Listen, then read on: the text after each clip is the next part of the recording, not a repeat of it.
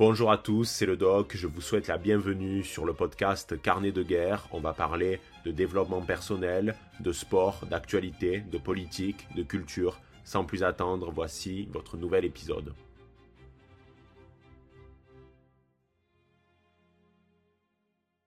Eh bien, salut à tous, c'est le doc, j'espère que vous allez bien et on se retrouve aujourd'hui pour un nouvel épisode du podcast Carnet de guerre. J'espère que vous passez une très bonne journée, les barons, et que je vais vous tenir compagnie pendant euh, quelques minutes. Alors, dans cet épisode, je vais analyser deux actualités que j'ai trouvées particulièrement intéressantes et que vous m'avez envoyées euh, directement par message privé sur Instagram, même si je les avais déjà vues avant. Et je me suis dit, les barons veulent une analyse sur ces deux actualités, on va s'en occuper. Je suis votre humble serviteur comme toujours. Alors, ces deux actualités n'ont pas de lien entre elles. La première, c'est l'inculpation euh, de Donald Trump. Donald Trump qui va subir officiellement des poursuites pénales dans une affaire de meurtre euh, en lien avec l'ancienne actrice pornographique Stormy Daniel. Alors voilà, tout le long du podcast, je vais dire Stormy Daniel avec un petit accent euh, qui n'est pas du tout euh, américain, mais euh, parce que je trouve que ce, que ce nom de scène, en quelque sorte, n'a aucun sens. Donc j'ai envie de le, dire comme ça, et je vais le dire comme ça tout au long du, du, podcast. Donc cette inculpation qui est une première dans l'histoire politique euh, américaine, même s'il y avait déjà eu des, des, grands scandales, comme par exemple le Watergate pour Nixon, ou bien l'affaire Monica Lewinsky pour Clinton, et on va voir que forcément, euh, cette inculpation, elle pose de nombreuses questions par rapport au choix du calendrier à quelques mois euh, du début officiel de la campagne euh, présidentielle américaine avec le début des primaires, etc. Donc le choix de, de, de, la date est quand même assez étonnant et surtout on va analyser le fait que le dossier en lui-même paraît être extrêmement faible. On va voir en quoi aussi ça euh, redistribue les cartes, en quoi ça change le statu quo et quelles sont les marges de manœuvre euh, concrètement pour Donald Trump. Ça, c'est la première actualité. La deuxième, c'est le fait que la secrétaire d'État Marlène Schiappa a décidé de faire la une euh, du magazine érotique Playboy, que j'en suis sûr vous devez tous connaître. Alors au final, on pourrait se dire, bon, c'est juste un dérapage de plus de Marlène Schiappa qui avait déjà euh, montré son intérêt pour le charme et l'érotisme puisqu'elle était à l'origine de, plusieurs romans euh, sous pseudonyme qui traitent de, toutes ces questions-là. Euh, mais en réalité, en fait, cette actualité a une face beaucoup plus sombre parce que ça cache la gestion du fonds Marianne qui a été créé par Marlène Schiappa il y a de cela quelques années à la suite de l'assassinat de Samuel Paty, et il y aurait probablement, euh, on ne sait pas, euh, parce que euh, il n'y a pas eu d'enquête officielle, mais selon les dires du journal Marianne et de l'œil du 20h de France 2, il y aurait peut-être du détournement d'argent public. Donc on va traiter de ces deux actualités et on va commencer par la première sur Donald Trump. Alors Donald Trump, c'est le président le plus sulfureux de euh, l'histoire américaine, mais il n'en demeure pas moins qu'il a été extrêmement efficace. En réalité, il a un bilan plutôt positif, euh, ce qui euh, peut sembler étonnant dans la mesure où tout au long de son mandat, les journalistes français se sont efforcés de tirer sur Donald Trump à boulet rouge et de se focaliser seulement sur la petite phrase choc qu'il a pu prononcer à tel ou tel moment c'est une certitude. Donald Trump, euh, parfois, n'était pas du tout présidentiable. Euh, c'est un homme qui euh, peut parfois aussi faire preuve d'une grande vulgarité, mais selon moi, ce qui compte en politique, c'est l'efficacité de la personne qui est au pouvoir. C'est-à-dire que je préfère un homme qui peut-être va être moins présidentiable, mais qui par contre va être efficace, que l'inverse. On se souvient de Obama qui saluait le personnel de euh, la Maison Blanche et qui s'amusait à faire du, basket fréquemment, qui était obsédé d'ailleurs par son image. C'est euh, ce qu'expliquait Hollande dans l'une de ses, de ses biographies. D'ailleurs, pour le coup, c'était une biographie plutôt intéressante.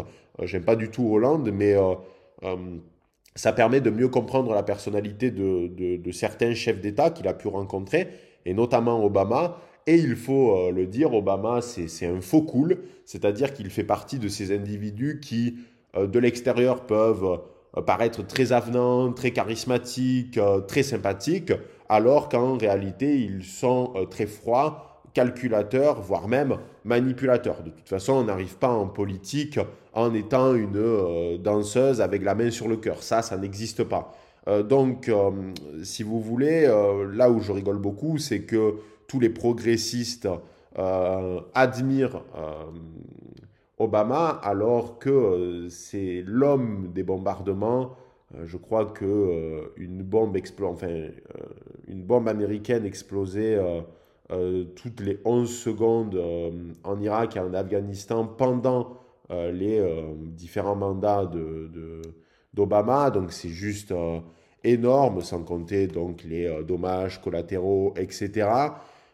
donc voilà, Obama, c'est un faux cool, c'est celui qui a été vendu par les médias, parce que oui, c'est vrai que historiquement, c'est le premier président afro-américain euh, de, l'histoire des États-Unis et que euh, les Afro-Américains ont dû vivre ça comme un symbole extrêmement important. Et ça, on peut le comprendre aisément. Mais euh, il ne faut pas, si vous voulez, analyser la politique de, d'Obama seulement sur le fait que ce soit un Afro-Américain.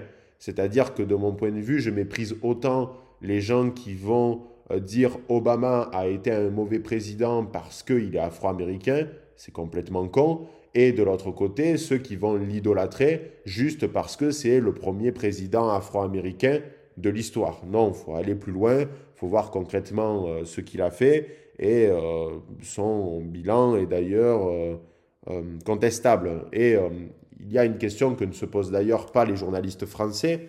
Les journalistes français vont prendre cher tout au long de ce podcast.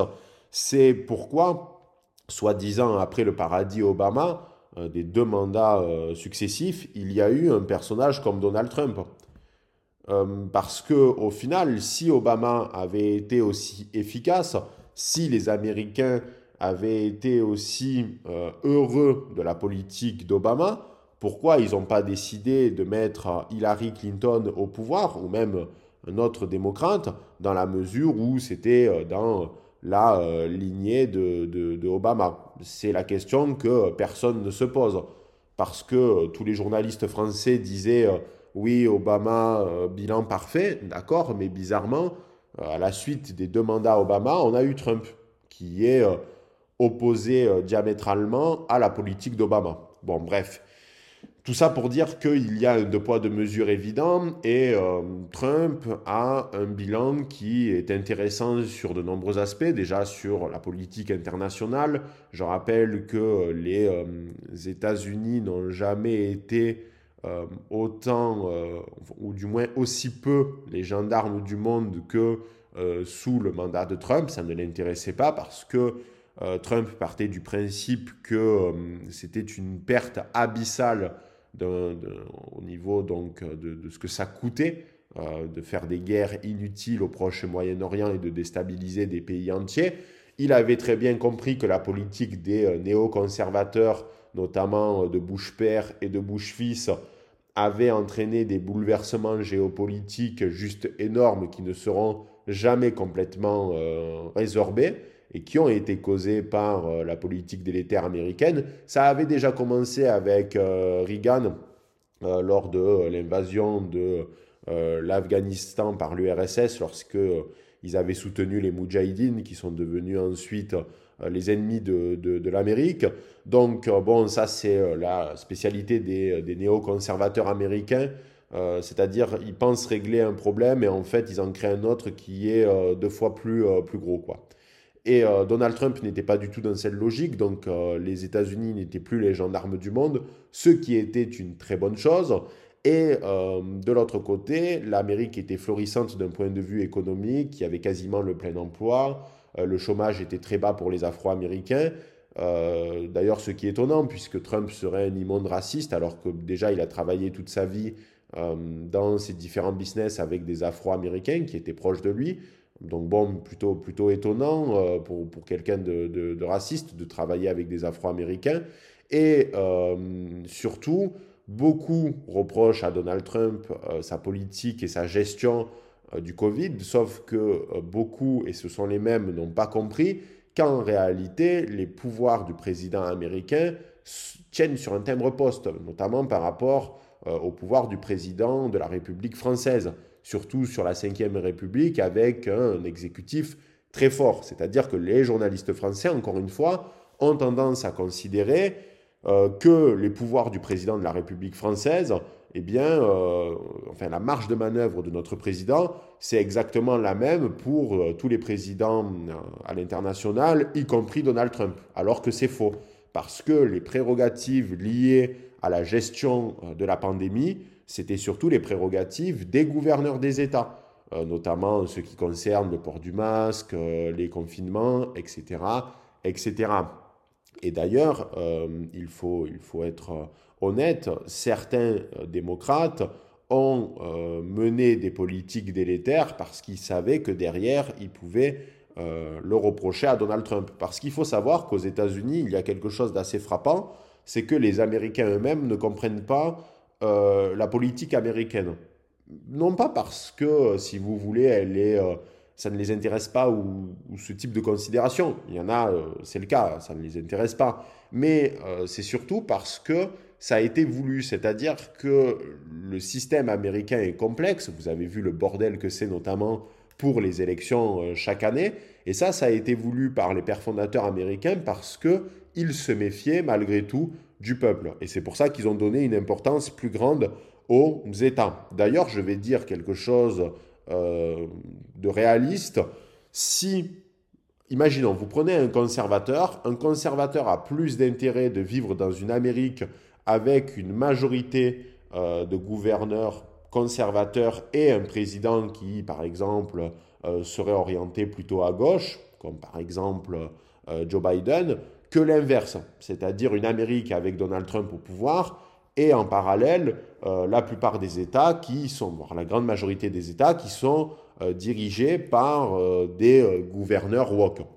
Parce qu'au final, l'Américain moyen, il est surtout impacté par la politique de son gouverneur et pas celle de son président. Ça ne veut pas dire que ce n'est pas important, ça ne veut pas dire que le président ne peut pas faire certaines choses, d'un point de vue fédéral, mais il faut être honnête, c'est surtout le gouverneur qui compte parce qu'il a des pouvoirs qui sont juste complètement ahurissants. Si vous êtes par exemple le gouverneur de la Californie, vous êtes plus puissant que près de la moitié des présidents euh, de la planète, dans la mesure où la Californie, je crois que c'est à peu près la septième puissance économique mondiale.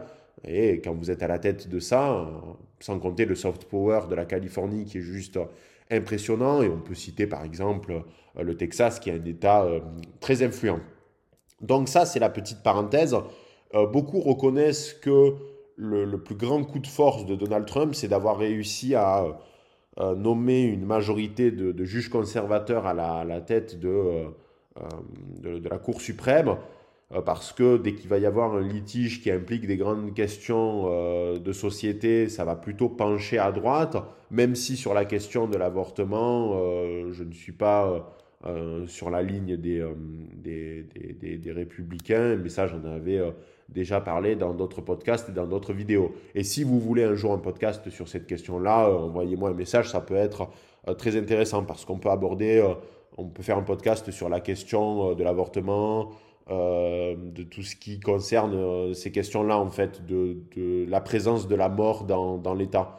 Par exemple, la peine de mort, l'avortement, euh, ou ce type de, considération. Donc, si vous avez envie que, ce podcast voit le jour un jour, eh bien, vous m'écrivez directement.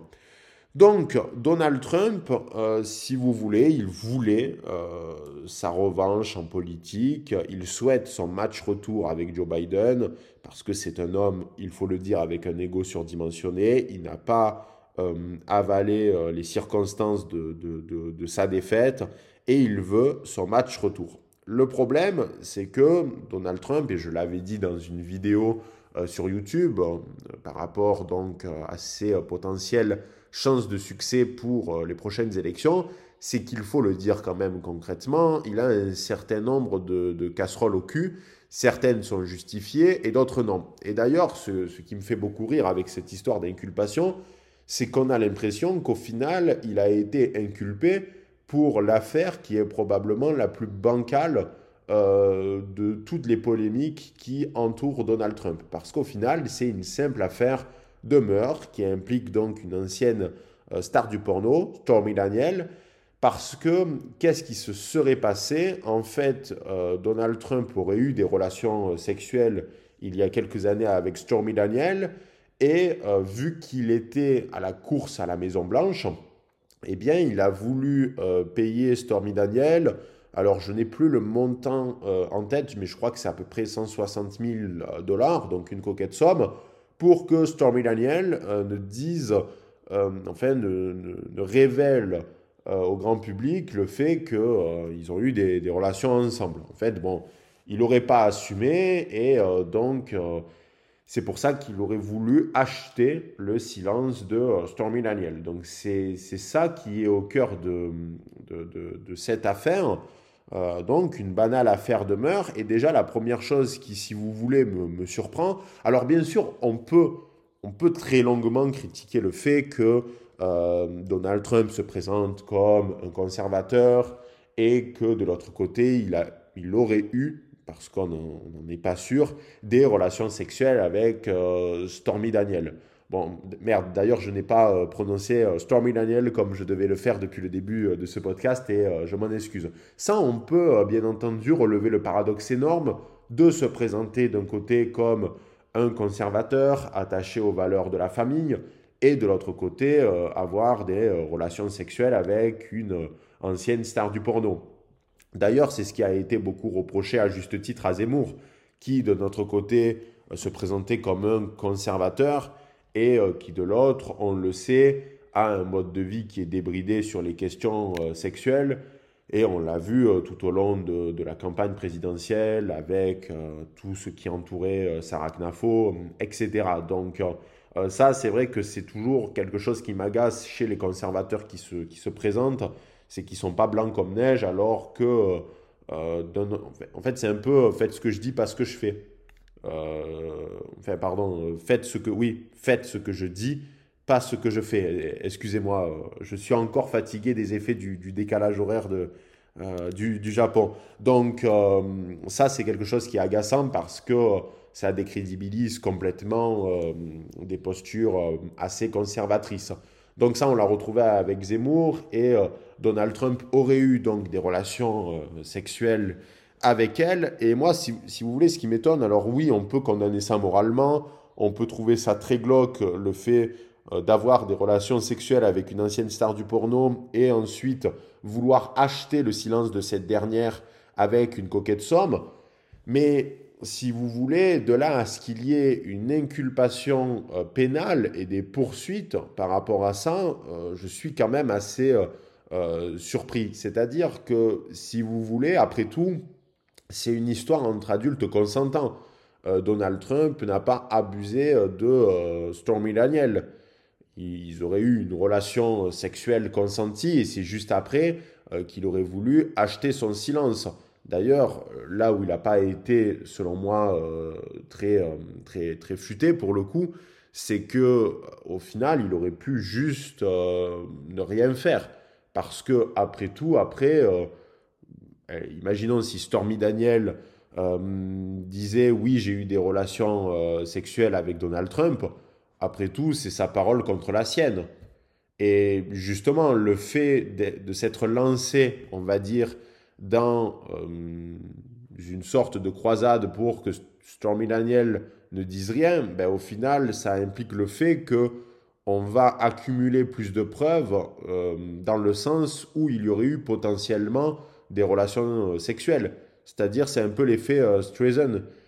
Donald Trump a voulu éteindre un incendie qui d'ailleurs ne s'était pas manifesté, et en voulant l'éteindre, eh bien, il a causé sa propre chute ou du moins euh, sa potentielle propre chute. Parce que c'est ça le vrai problème. Après tout, c'était la parole de Donald Trump contre celle de Stormy Daniels. Et euh, de toute façon, les gens qui détestaient Donald Trump auraient dit euh, eh bien, c'est elle qui a raison. Et les gens qui l'adorent auraient dit euh, eh bien, non, c'est lui qui a raison et c'est elle qui a tort. Donc, au final, je trouve que c'est un mouvement politique qui manque de, discernement. parce que, vous savez, au début du mandat de Donald Trump, il y avait eu une affaire comme quoi Donald Trump était un adepte de ce qu'on appelle les douches dorées, c'est-à-dire c'est une pratique euh, sexuelle qui vise à, euh, suriner dessus dans, une douche. Euh, bon, c'était plutôt risible et là encore, c'était la parole de, ceux qui avançaient cela contre celle de Donald Trump. Et au final, on s'en fout que Donald Trump soit adepte potentiellement euh, de, de, douche dorée. Tout, ça pour dire que euh, là, il a clairement manqué de discernement si cette affaire est vraie. Et le souci, c'est que là, il y a eu une inculpation euh, pénale, donc il y a eu ce qu'on appelle un grand jury. Aux États-Unis, on a deux jurys. On a le grand jury et le petit jury. Le grand jury, c'est celui qui va déterminer s'il y a suffisamment de preuves pour déclencher des poursuites pénales. Et ensuite, le petit jury, c'est celui qui va euh, voir le jour au cours du procès et qui va euh, déterminer euh, du fait de savoir si la personne accusée est coupable ou non. Donc ça, c'est le, c'est le système américain, mais si vous voulez la grande faille du grand jury, c'est qu'ils sont un peu, et c'est un peu le cas aussi pour le petit jury, manipulés par les procureurs parce que c'est les procureurs qui sont euh, directement euh, à l'initiative de la poursuite et par conséquent, très fréquemment, les grands et les petits jurys sont manipulés. D'autant plus qu'aux États-Unis, il y a un véritable casse-tête euh, pour composer le jury. C'est-à-dire que le procureur va devoir sélectionner des individus qui représentent la société américaine, théoriquement, dans son ensemble, mais clairement, il va sélectionner euh, des personnes à l'intérieur de, ce grand et ce petit jury euh, qui peuvent faire pencher, si vous voulez, l'issue du procès. On voit ça très bien dans la célèbre affaire euh, O.J. Simpson. O.J. Simpson qui était un ancien joueur de foot américain et qui aurait tué sa femme et son amant dans des circonstances extrêmement violentes. Et tout le long, enfin, la grande force des avocats euh, d'O.J. Simpson, c'était euh, d'avoir justement mis de côté un certain nombre de, de, jurés, euh, notamment des personnes blanches, parce que ils pensaient que les Afro-Américains pencheraient plus vers, le, fait que O.J. Simpson n'était pas coupable. Parce que O.J. Simpson, c'était une personnalité qui euh, représentait euh, les Afro-Américains qui avaient réussi, etc. Donc c'était un modèle pour les Afro-Américains. Et c'est pour cette raison qu'il y a eu une bataille tout au long du procès euh, par rapport donc au procureur qui d'un côté eh bien, voulait plus de blancs issus notamment eh bien, de l'élite américaine et de l'autre côté les, avocats d'O.J. Simpson voulaient plus d'Afro-Américains pauvres. D'ailleurs il y a une très bonne série euh, qui euh, s'intitule American Crime Story euh, O.J. Simpson Trial, qui traite de, cette affaire et vous voyez justement tout le fonctionnement du système pénal américain et c'est particulièrement intéressant. Donc ça, il faut quand même le prendre en considération, c'est le fait que les membres du jury peuvent être manipulés par les procureurs. Donc, et d'ailleurs en France, c'est euh, assez similaire, notamment euh, les, juges qui ont une influence énorme sur euh, les membres du, jury. Donc ça quand même, il faut, il faut le prendre en considération. D'autant plus que le procureur qui est à l'initiative de, cette poursuite, c'est Alvin Bragg, c'est le procureur de, Manhattan. Et si vous voulez, eh bien, déjà, les procureurs sont élus. Euh, ça, il faut quand même s'en rendre compte. Et ils sont marqués d'un point de vue politique. D'ailleurs, les juges sont élus également aux, États-Unis. C'est pour ça que parfois, il y a des pubs à la télé qui sont complètement délirantes, où il y a un juge qui fait... Euh, eh bien, sa campagne en disant, voilà, moi, lors de, mon dernier mandat, j'ai inculpé tant de... de, de, criminels, j'ai fait ci, j'ai fait ça, etc. Bon, ça c'est le système américain. Et Alvin Bragg, bon déjà c'est un afro-américain, et en plus de ça, il est considéré comme un homme de gauche et plutôt progressiste. Alors, j'ai rien contre Alvin Bragg et euh, le fait qu'il soit euh, afro-américain, mais c'est pour vous expliquer que forcément, euh, il est aux antipodes de, Donald Trump, pardon, qui est toujours présenté comme l'homme blanc de plus de 50 ans, raciste, qui provient du Parti républicain, etc. Donc c'est Alvin Bragg qui a l'initiative euh, de cette poursuite. Et pour le coup, ce qui est très intéressant, parce que j'ai analysé en, détail euh, la presse américaine ces derniers jours, c'est que beaucoup euh, de juristes américains, qui ne sont pas forcément des juristes orientés à droite et orientés vers le GOP, donc le Parti républicain, parce qu'il y a des juristes qui notamment sont issus du Parti démocrate, qui quand même s'interroge euh, sur la solidité du dossier. C'est-à-dire que là d'ailleurs, actuellement, le jour où j'enregistre ce podcast, nous sommes le lundi 3 avril, on ne sait pas concrètement euh, quels sont euh, les motifs de l'accusation, ou les chefs d'accusation. C'est-à-dire que on sait que c'est lié à cette affaire avec Stormy Daniel, mais par contre, on n'en sait pas plus sur euh, qu'est-ce que le procureur reproche concrètement à Donald Trump. Ça, on ne le sait pas. Et il faut quand même euh, le noter. Donc, euh, si vous voulez, on peut quand même s'interroger sur le fait que cette inculpation semble être quand même extrêmement rapide, au regard déjà, selon moi, du fait que l'affaire en elle-même n'est pas grave, c'est-à-dire qu'on n'est pas quand même sur un crime de sang, on n'est pas sur un viol, on n'est pas sur une agression sexuelle, on n'est quand même pas du tout sur tout ça, c'est pas du tout le même référentiel. Ça ne veut pas dire que euh, il, faut, euh, il faut souligner que euh, ce qu'il a fait c'est bien, etc. Si pénalement, le, enfin, si le code pénal américain reconnaît qu'il peut y avoir des poursuites euh, par rapport à des pots de vin qui peuvent être donnés dans ce type de cas, pourquoi pas? Mais on peut quand même s'interroger sur le fait qu'il y ait des poursuites pénales par rapport à tout ceci, ou même par rapport à des affaires de détournement de fonds publics, ou par rapport à tout ça. Donc déjà, on peut s'interroger sur euh, la qualité de ce, dossier, pardon, qui me paraît être extrêmement faible au regard d'ailleurs des répercussions de cette inculpation. Parce que là, on est sur quelque chose d'historique.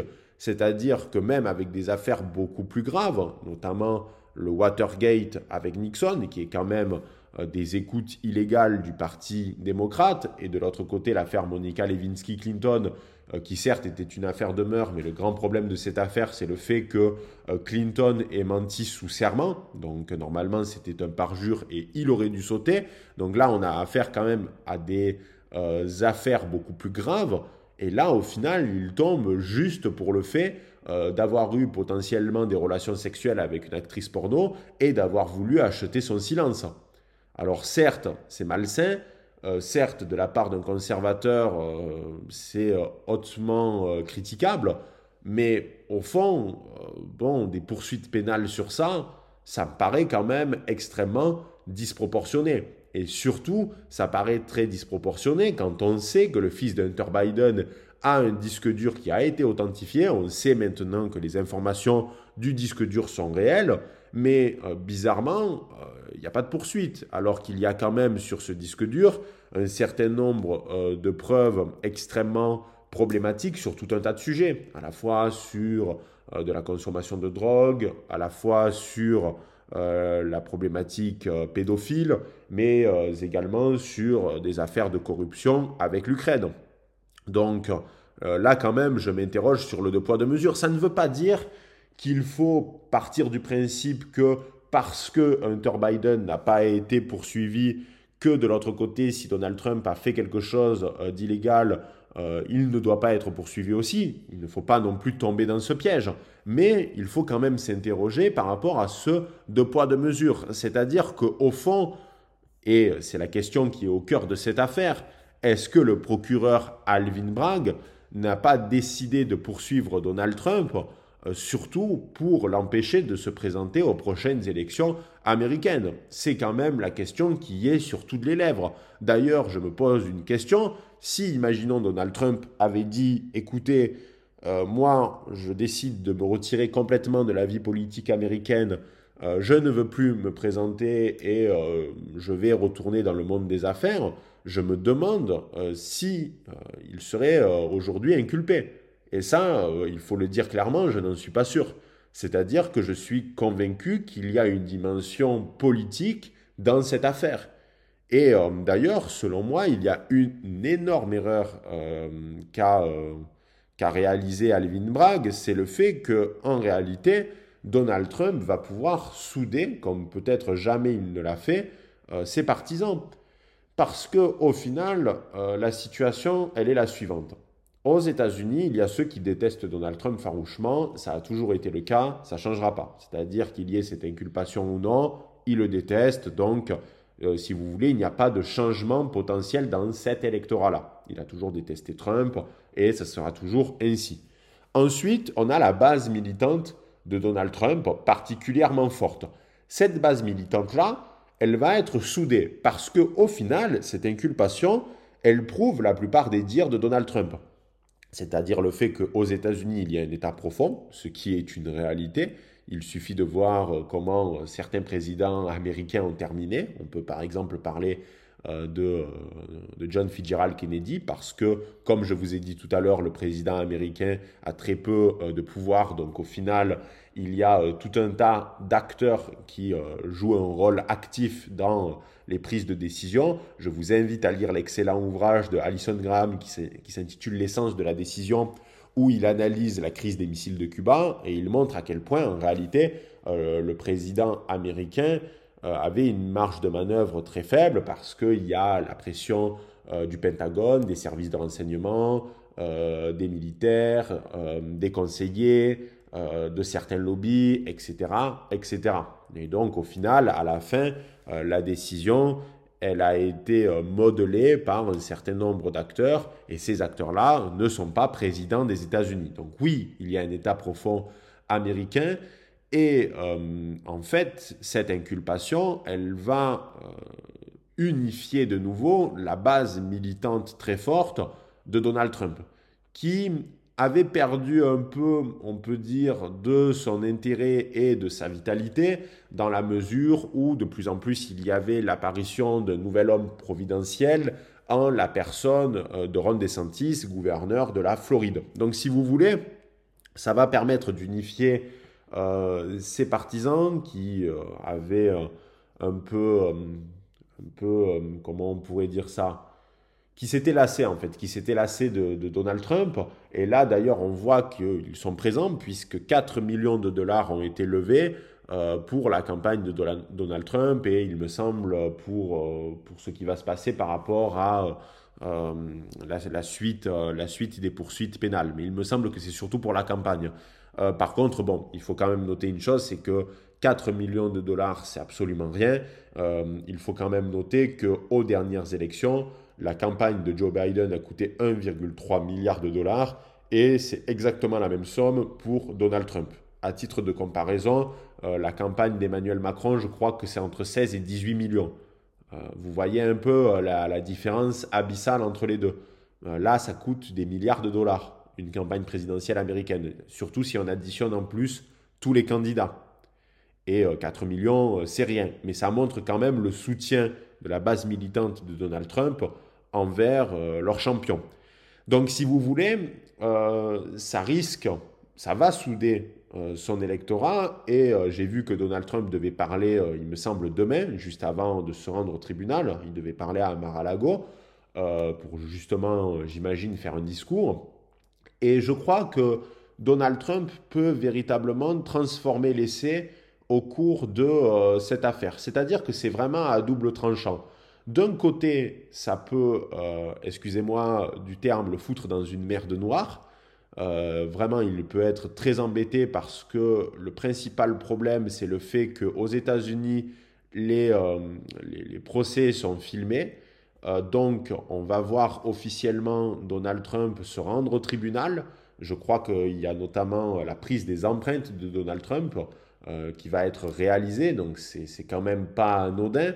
je ne sais pas d'ailleurs s'il va y avoir, vous savez, le fameux mugshot, c'est-à-dire le, le, cliché où vous êtes avec, euh, avec une, euh, comment on pourrait dire, une, pancarte, vous savez, avec votre nom et, un numéro. Euh, bon, ça c'est très connu parce que c'est ce qui était arrivé à, DSK. DSK qui était arrivé menotté au tribunal. et à partir de là, tout, tout, tout, le prestige qui entourait DSK est retombé comme un château de cartes parce qu'il faut quand même le dire, DSK était celui qui était le mieux placé pour gagner les élections présidentielles en 2012. Il était dans les starting blocks. Euh, il avait eu des financements, il avait un cabinet, etc.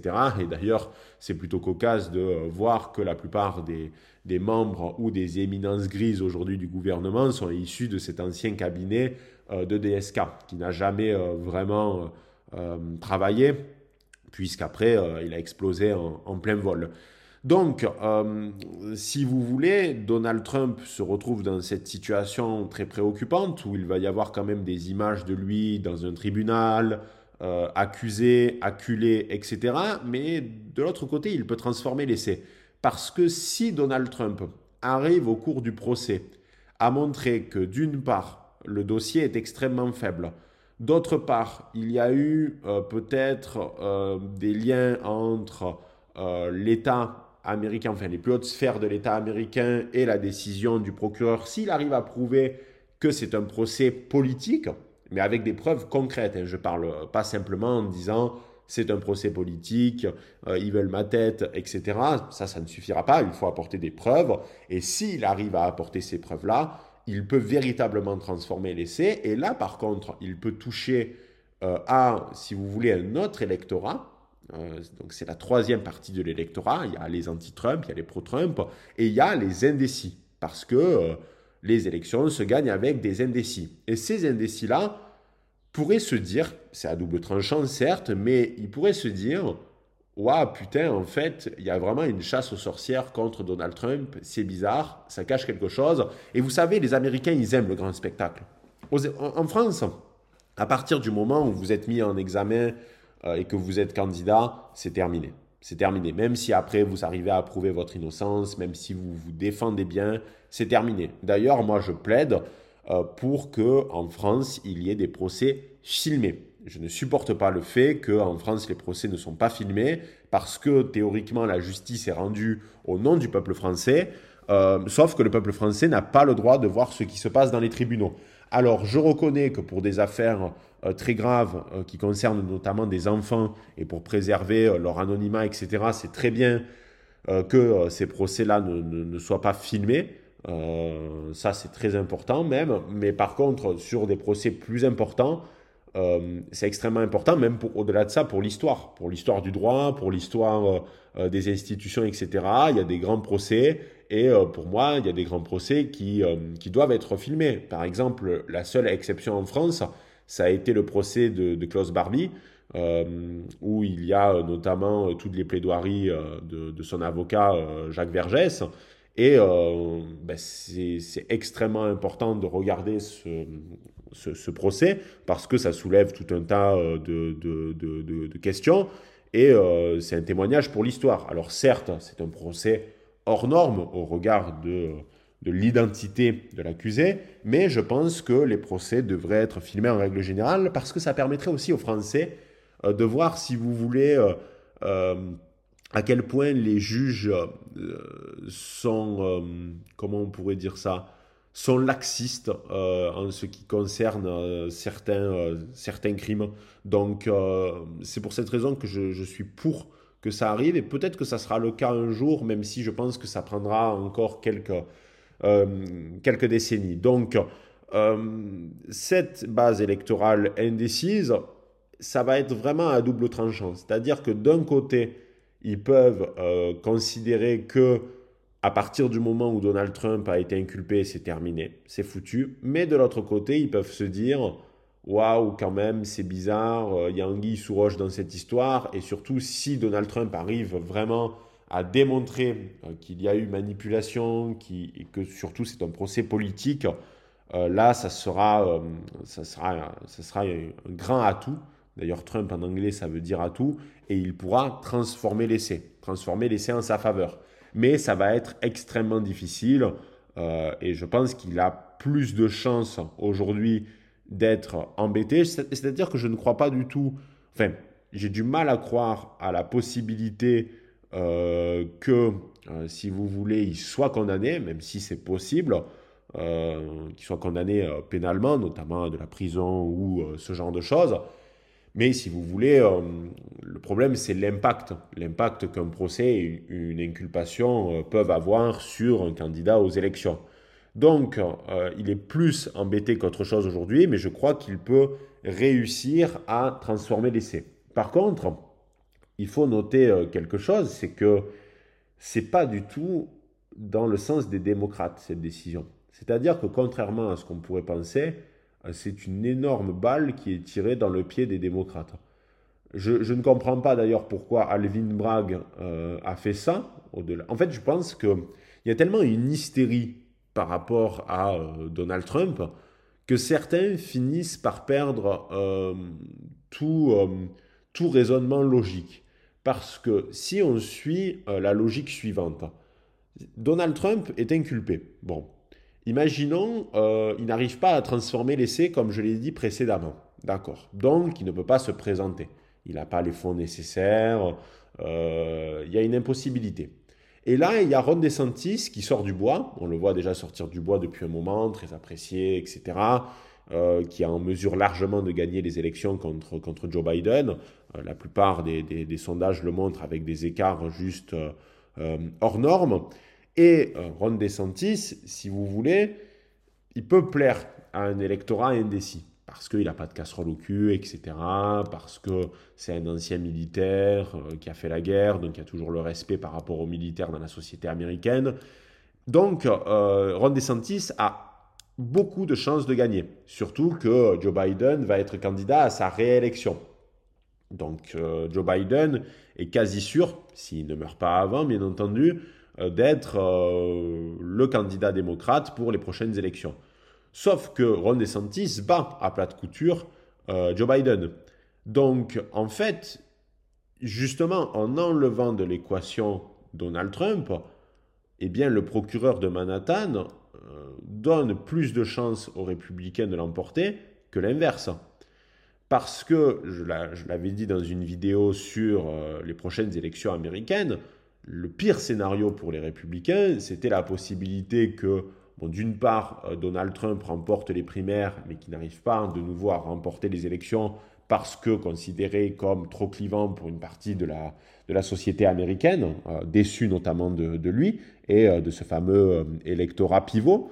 Et si vous voulez, si on enlève Donald Trump de l'équation, c'est plus simple. Sans compter le fait que Donald Trump, ça c'était la plus grande inquiétude pour les républicains, perdent, par exemple, euh, les euh, primaires des républicains, mais décident quand même de se représenter en indépendant. Et il aurait à ce moment-là siphonné euh, un nombre de voix très important des républicains et le fait qu'il soit un candidat dissident, ça n'aurait pas suffi au Parti républicain pour, pour si vous voulez, remporter les élections. Donc, si Donald Trump est inculpé et qu'il est hors course, ce scénario est impossible. Et c'est le scénario qui pose le plus de problèmes aux républicains.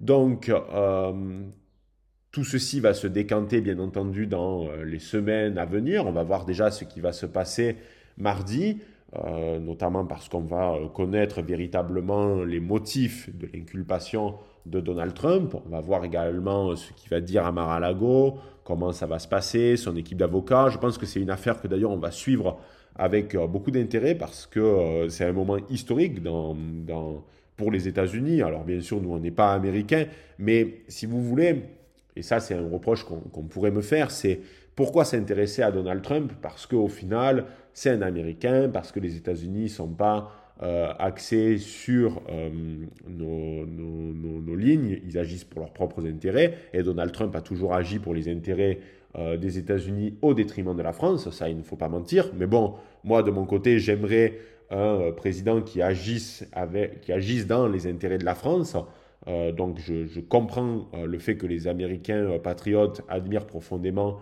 Donald Trump, et surtout parce que ce qui se passe aux États-Unis aujourd'hui, ça peut arriver demain en France. On peut se retrouver avec des candidats qui vont être torpillés. Alors c'était le cas de, de, de, Fillon, qui certes a déconné avec ce qui s'est passé, avec cette affaire de costume, etc. Mais il n'en demeure pas moins qu'il a été torpillé. Et ça, ça peut arriver avec d'autres futurs candidats, et même si ces candidats sont innocents euh, des accusations de base.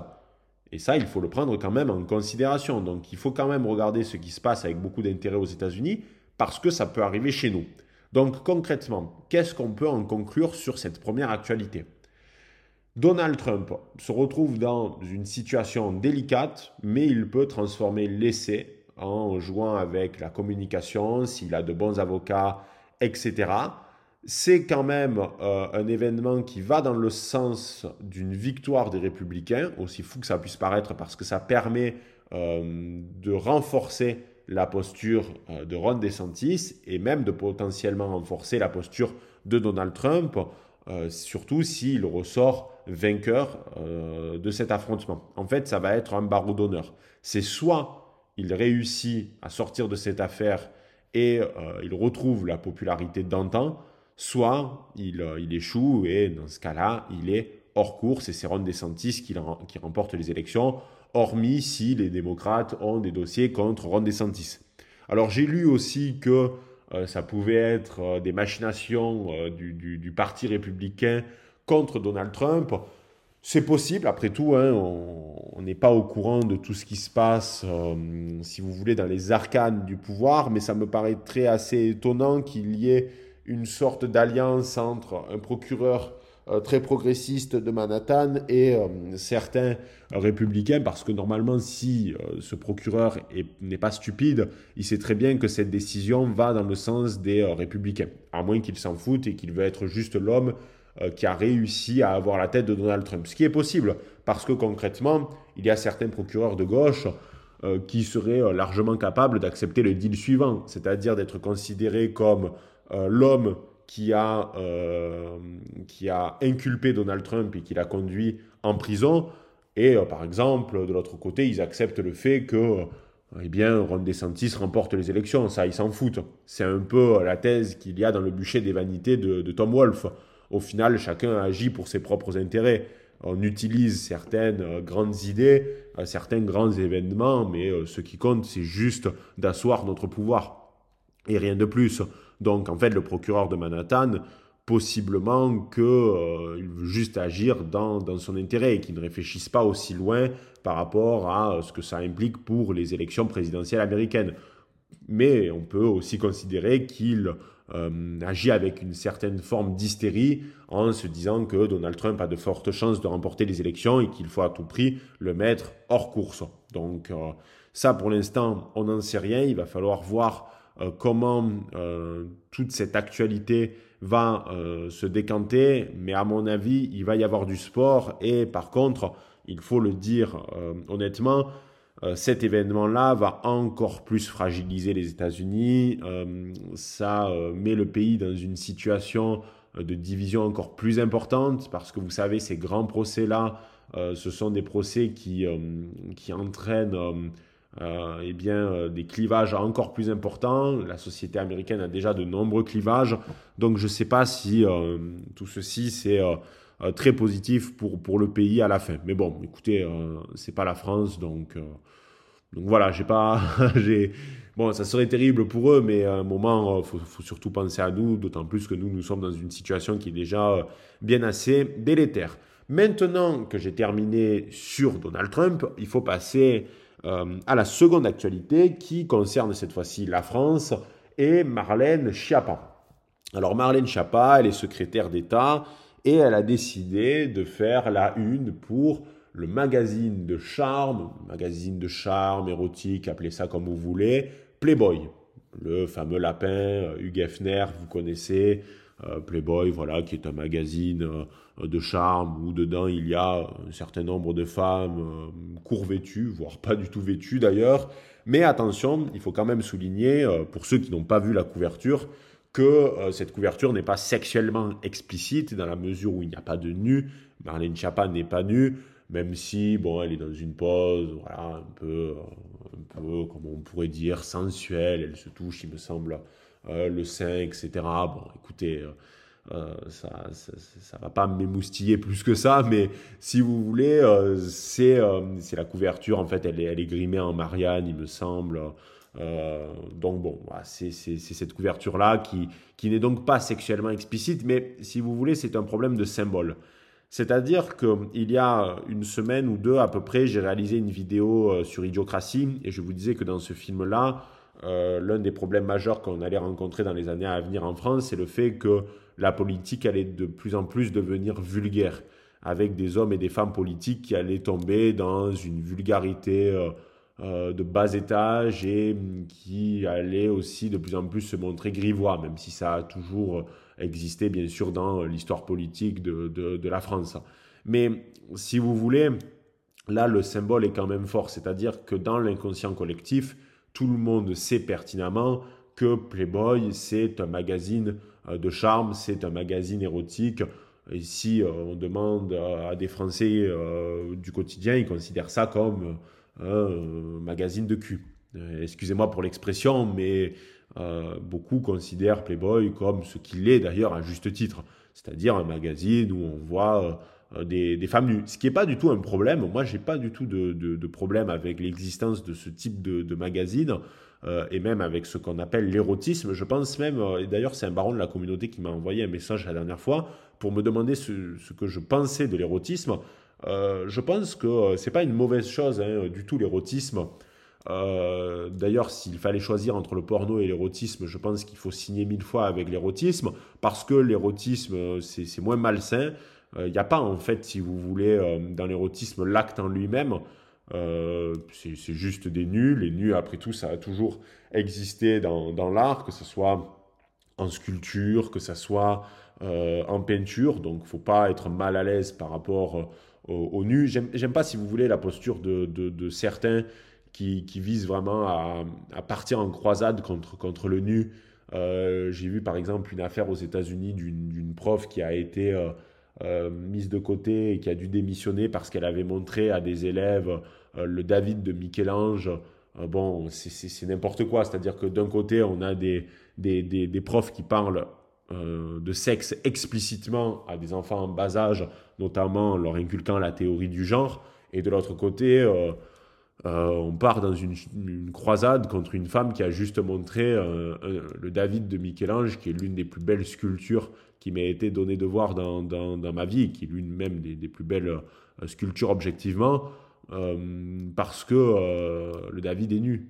Enfin, ça va, il n'y a, a, rien non plus d'extrêmement choquant. Donc, j'aime pas du tout cette posture qu'il peut y avoir parfois chez les conservateurs ou chez les réactionnaires ou les traditionalistes, qui est vraiment cette euh, ce, mépris du nu, enfin, ou cette volonté à tout prix de, de, de, de faire les puritains. J'aime, pas ça, c'est, nul. Enfin, là, désolé, je vais taper un coup de gueule, mais les puritains, vous vous mettez jamais à poil, quoi. Enfin, je, je, je sais pas, ça, ça, selon moi, quand, on tombe dans un puritanisme où on est mal à l'aise euh, par rapport à toute présence de, de nu, quelle qu'elle soit, à un moment, euh, on peut se poser des questions sur le fait de est-ce que vous êtes à l'aise avec euh, votre propre corps, votre propre sexualité, etc.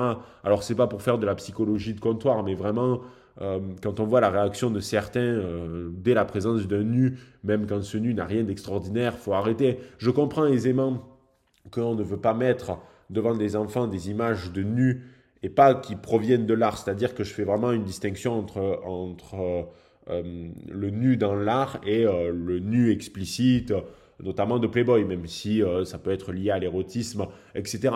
Bien entendu que Playboy ne doit pas se retrouver entre les, mains de, de, de, jeunes enfants, mais ça sert à rien de partir en croisade contre l'existence de ce type de magazine ou contre le nu en règle générale. C'est comme à l'époque, je trouvais ça complètement absurde que Instagram ou Facebook suppriment des tableaux qui contiennent des nus. bon, ça va, faut, faut, arrêter vraiment 5 minutes. Et bon, pour moi, pour moi, ça, pour moi, faut être bas du front enfin, c'est être bas du front que d'être constamment mal à l'aise quand il y a la présence d'un nu quelque part ou ou euh, des, gens qui partent en croisade à tout prix contre euh, le fait qu'il peut potentiellement y avoir des nus, euh, que ce soit ben, dans des tableaux ou ce type de considération. Bon, je trouve ça absurde, mais bon, c'est pas pas le sujet de de, de, ce podcast. Bon, toujours est-il, c'est que les gens aujourd'hui, enfin les Français ou même tout le monde considère Playboy comme un magazine de charme. Et comme je vous ai dit, j'ai rien contre les, magazines de charme parce que à choisir entre le porno ou euh, le charme, il faut mieux le charme ou même la littérature de charme parce que euh, ça euh, abîme beaucoup moins le cerveau et je dirais même que je pense que ça, ça, agit plus par exemple sur tout ce qui est l'imaginaire, etc. Et euh, ce n'est pas du tout euh, comme euh, le, porno qui est un shoot de dopamine constant avec des images explicites. Bon, bref, donc le problème c'est pas l'existence de Playboy, c'est le fait qu'on a une secrétaire d'État qui décide, qui certes n'est pas élue, mais qui quand même fait partie du gouvernement, qui fait partie des personnalités politiques du pays, qui fait partie de la majorité, et qui décide euh, de faire une une dans un magazine qui est connoté alors qu'il y a un contexte social et économique en France extrêmement tendu. C'est jouer avec le feu, c'est d'ailleurs une forme de, de, de, mépris, on peut le dire. Euh, d'ailleurs, Elisabeth Borne a appelé Marlène Schiappa pour dire que c'était vraiment pas le moment. Et pour le coup, c'est vrai, putain, c'est vraiment pas le moment. Euh, elle a choisi, je crois, le, pire euh, calendrier possible. Elle aurait fait ça dans l'été, une fois que, parce que je pense que les, manifestations pour les retraites eh bien, vont commencer à se calmer, dans la mesure où, si vous voulez, je pars du principe que si les Gilets jaunes n'ont pas réussi à défaire Macron, je ne pense pas que ces, ces manifestations-là vont réussir de l'autre côté. donc elle aurait dû faire ça beaucoup plus tard, vraiment à choisir, ou elle aurait dû juste ne pas le faire. Et euh, là où j'ai euh, beaucoup rigolé, c'est que euh, quand j'ai vu cette actualité-là, j'ai vu un certain nombre de commentaires qui disaient oui, mais après tout, elle fait ce qu'elle veut. vous savez, les relativistes qui ne cessent de dire oui, mais on est libre de faire ce qu'on veut. Après tout, elle est libre de le faire. Pourquoi elle ne le ferait pas? Mais putain, parce qu'elle est secrétaire d'État. Il n'y a, y a, pas, a pas mille explications parce qu'elle est censée représenter le peuple, même si elle n'est pas élue, parce que on ne fait pas cette distinction-là. Elle fait partie du gouvernement, donc elle représente le peuple. Elle, fait partie du gouvernement qui euh, prend des décisions euh, pour le pays et donc qui a des répercussions sur le peuple. Donc quand on fait partie de cet univers-là, on ne fait pas ça. Et on peut dire ce qu'on veut avec des... Euh, des postures relativistes de mais on est libre de faire ce qu'on veut. Non, elle est surtout libre de ne pas le faire parce qu'elle a une fonction. Alors après, bien sûr, si votre vision du monde, je sais que les barons de la communauté ne sont pas comme ça, mais si votre vision du monde, c'est de considérer que euh, tout le monde peut faire euh, ce qu'il veut, ben, il n'y a plus rien de sacré en fait. Rien ne compte vraiment. Tout, tout, tout est remis en question, on peut, on peut tout remettre en cause, tout remettre en doute. Euh, dire que le président demain peut par exemple euh, faire une vidéo où il twerk, des fois on n'en est pas loin d'ailleurs, ou ce genre de considération. Parce qu'au final, on ouvre une boîte de Pandore à partir du moment où on dit non mais on est, on est libre de faire ce qu'on veut. Mais ça n'a aucun sens. En, plus, c'est vraiment une phrase de merde. Donc, parce qu'on est libre de faire ce qu'on veut, ça veut dire que tout est moralement acceptable et que rien n'est condamnable à partir du moment où c'est notre simple volonté qui se manifeste. C'est-à-dire que euh, chez certains relativistes, à partir du moment où euh, c'est notre simple volonté qui se manifeste dans la réalisation de quelque chose, euh, ben c'est pas condamnable, c'est bien, euh, faut applaudir des deux mains parce que ça vient de nous, c'est le stade ultime de l'individualisme. Donc bon, c'est, je trouve, je trouve ça pathétique. Cette, cette couverture, elle est pathétique. D'ailleurs, bon, je crois qu'elle s'accompagne d'une d'une interview fleuve qu'on appelle sur les questions en lien avec le féminisme, etc. C'est, puis c'est redondant. C'est, au-delà de ça, c'est nul, quoi. C'est-à-dire, elle veut faire du buzz pour du buzz et derrière, euh, enfin, c'est plus compliqué que ça, vous allez voir. Mais si vous voulez, elle est là, que j'en suis sûr qu'elle est très fière d'avoir fait cette, euh, couverture pour, pour Playboy. Mais enfin, au final, c'est nul. C'est nul. En, fait, c'est ringard. C'est ringard. Qui lit Playboy aujourd'hui? Même, même si je ne suis pas du tout contre euh, le fait que Playboy existe, etc. Qui aujourd'hui lit Playboy en France? C'est en voie de disparition des magazines de ce type. Avec l'omniprésence et l'hégémonie du, porno, je serais, de curieux, je serais d'ailleurs curieux de voir euh, quels sont les chiffres de vente de Playboy depuis, il me semble, je crois que ça, a commencé dans les années 70, des, euh, voire même avant, des années 70 jusqu'à nos jours, et d'analyser ces chiffres au regard en parallèle de l'évolution du porno. Et à mon avis, euh, à mon avis ces chiffres se, répondent. Donc, même ça, c'est ringard. C'est-à-dire que même ça, même le fait de faire la une de, Playboy, c'est un comportement de boomer, dans le fond. C'est pathétique et surtout, comme je vous l'ai dit tout à l'heure, et c'est le cœur de, de, cette affaire, c'est qu'au fond, Marlène Schiappa, elle, euh, elle a très bien compris que en politique, il y avait un art qui était celui euh, de déplacer l'attention des, individus. Parce que euh, il faut savoir qu'il y a quelques semaines ou quelques jours, je ne sais pas exactement, le magazine Marianne et l'œil du 20h de France 2 ont fait des révélations sur le fonds Marianne. Le fonds Marianne, c'est un fonds qui, avait été créé par euh, Marlène Schiappa euh, en 2021, à la suite, si vous voulez, euh, de l'assassinat de, Samuel Paty, afin de promouvoir les valeurs républicaines. bon, vous savez, c'est c'est le, le, type d'initiatives qui sont lancées, on ne sait pas trop quel est l'objectif. c'est enfin, quoi l'objectif de ça concrètement? Promouvoir les valeurs républicaines. Mais ça veut rien dire ça ne veut rien dire. C'est abstrait. Alors, j'ai vu que c'était un fonds qui avait euh, récolté plus de 2,5 millions d'euros et qui avait pour but de défendre les valeurs républicaines sur Internet face à la radicalisation en ligne ou au cyberdjihadisme. dans ce cas-là, on demande aux services de renseignement de faire le travail à la DGSI ou à la DGSE. Ce n'est pas un vulgaire fonds là qui sort de, de je ne sais pas où, qui, euh, euh, qui, va, qui va rien changer. C'est, déjà le principe en lui-même ne repose sur pas grand-chose. Enfin, quel est l'objectif de ce fonds Marianne dans le fond? On ne sait pas, parce que c'est toujours abstrait. Quand, on fait nos recherches ou quand on regarde en détail euh, la plupart de ces initiatives-là, on ne comprend pas quels sont les objectifs concrets. C'est-à-dire que là, je le vois, euh, c'est de lutter contre la radicalisation en ligne ou le cyberdjihadisme, mais concrètement, à quoi ça sert? Quelles sont les marges de manœuvre? Quelles sont les actions? On ne le sait pas. On ne le sait pas. Et si vous voulez, il y a euh, de l'argent qui aurait été euh, détourné.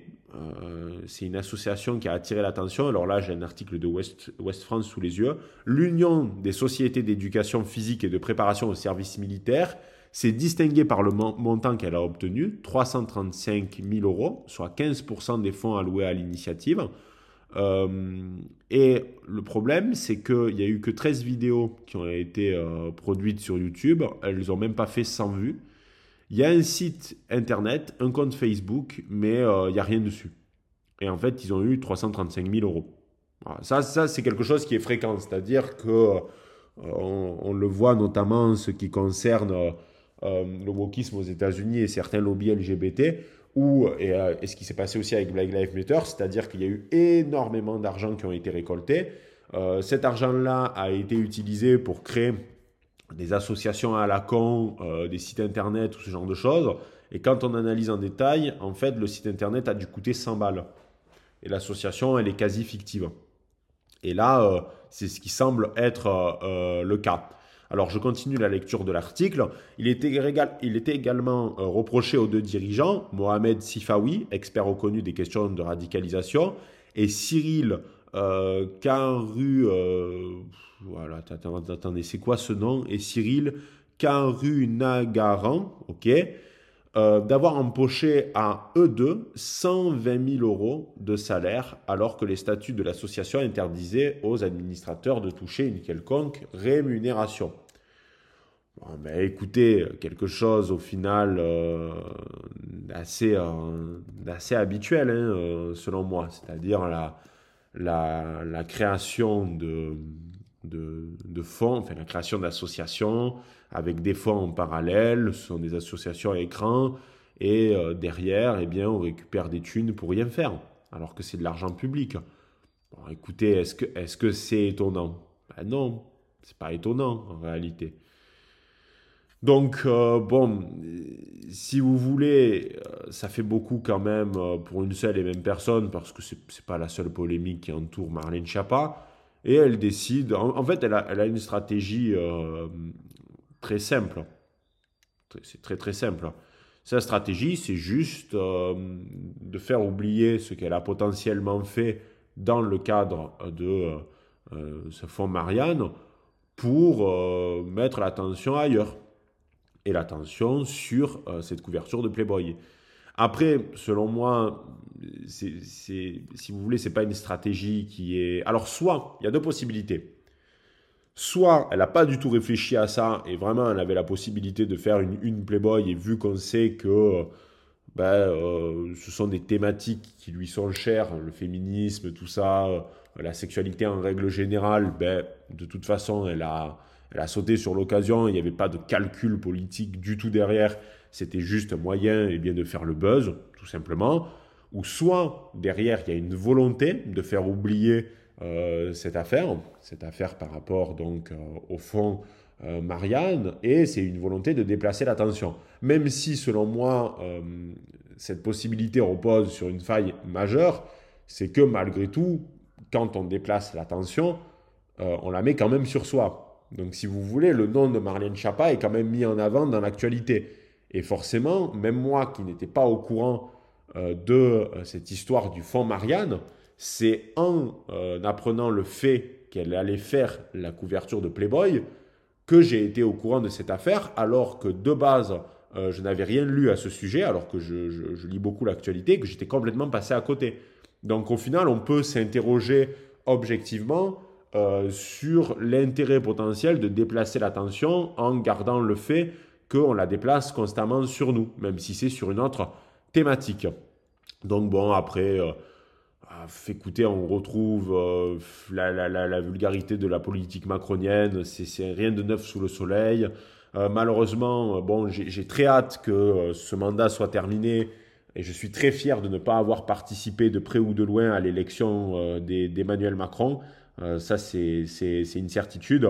D'ailleurs, ça m'a fait beaucoup rire et j'en profite pour, dire quelque chose, c'est que euh, la dernière fois, on m'a reproché dans. Alors, c'était dans, quoi exactement? C'était sous, un commentaire Instagram, on m'a reproché euh, d'être un pro-Macron parce que euh, je, ne parlais pas des retraites. Il y a un podcast qui arrive sur la question des, retraites et on va en, parler. Et vous allez voir, ça va être avec un angle assez différent. Et ce qui m'a fait rire, c'est que certains ont tendance à oublier le fait que j'ai toujours critiqué Macron depuis. Alors, c'était pas un abonné de, de, la chaîne, hein, donc enfin, c'était pas un baron de la communauté, mais je tiens quand même à, à, le dire. Euh, je n'ai jamais été pro-Macron, je n'ai jamais appelé à voter pour Macron, je n'ai jamais voté Macron, et pour euh, ceux qui euh, ne le savent pas, j'ai écrit un article dans la Furia numéro 2 qui concerne le fait que. enfin, les liens entre le prince de Machiavel et Macron, et euh, je disais dans cet article en substance que, euh, bon, déjà, euh, Macron, c'était le caméléon hein, qui s'adaptait en fonction, enfin, qui, qui, voulait juste rester au pouvoir et le, le, garder. Et je disais surtout dans cet article qu'il en avait strictement rien à foutre euh, de la situation des Français, de leur mécontentement, et je pense même que Macron en tire une certaine euh, jouissance de tout ça. Il adore le fait d'être en conflit direct avec le peuple français, et euh, c'est pour ça qu'il aime la crise. Contrairement à ce qu'on pourrait penser, Macron aime la crise. Ça ne le réjouit pas non plus tout le temps parce qu'au bout d'un moment, il faut pas déconner. Je pense qu'à la fin des Gilets jaunes, il était en sueur. Mais au fond, il aime ça parce qu'il tire une certaine jouissance de se dire j'ai réussi à mettre en difficulté euh, le peuple français, j'ai réussi à euh, les dominer sur par exemple telle réforme, telle réforme, telle réforme. Donc si vous voulez, j'ai très hâte la fin de ce mandat, même si malheureusement j'ai bien peur que l'on ait notre avatar de, Macron et je vois de plus en plus de... l'apparition successive d'Édouard de, Philippe et d'ailleurs, euh, attention parce que je vois euh, beaucoup de gens, y compris à droite, qui commencent à partager euh, des vidéos de Édouard Philippe qui a réalisé quelques punchlines sur le plateau de quotidien. Ne vous faites pas avoir. Ne vous faites pas avoir. C'est-à-dire que le plateau de quotidien et Édouard Philippe sont beaucoup plus proches idéologiquement que vous êtes proche d'Édouard Philippe. Ça, c'est une certitude. C'est du théâtre c'est du théâtre. Et euh, l'objectif d'Edouard Philippe, euh, c'est de balancer quelques punchlines euh, au plateau de quotidien pour plaire aux droitards. Et que les droitards se disent Waouh, en fait, Edouard Philippe, il a bien clashé. Hein, les, gauchistes de quotidien, il est trop fort. Hein. Non, non, non, vous ne faites pas avoir par ça parce que c'est une manœuvre politique. C'est une manœuvre politique pour faire croire qu'il est plus à droite qu'il ne l'est véritablement. Mais vous en faites pas, si Édouard Philippe arrive au pouvoir, ça sera un Macron bis. Donc faites attention à cela. Euh, et je conclurai euh, sur cette idée. Peut-être que je ferai un podcast sur Édouard Philippe. J'espère en tout cas que cet épisode de Carnet de guerre vous aura plu les barons. Et on se dit à bientôt pour un nouvel épisode. C'était le doc. Ciao les barons.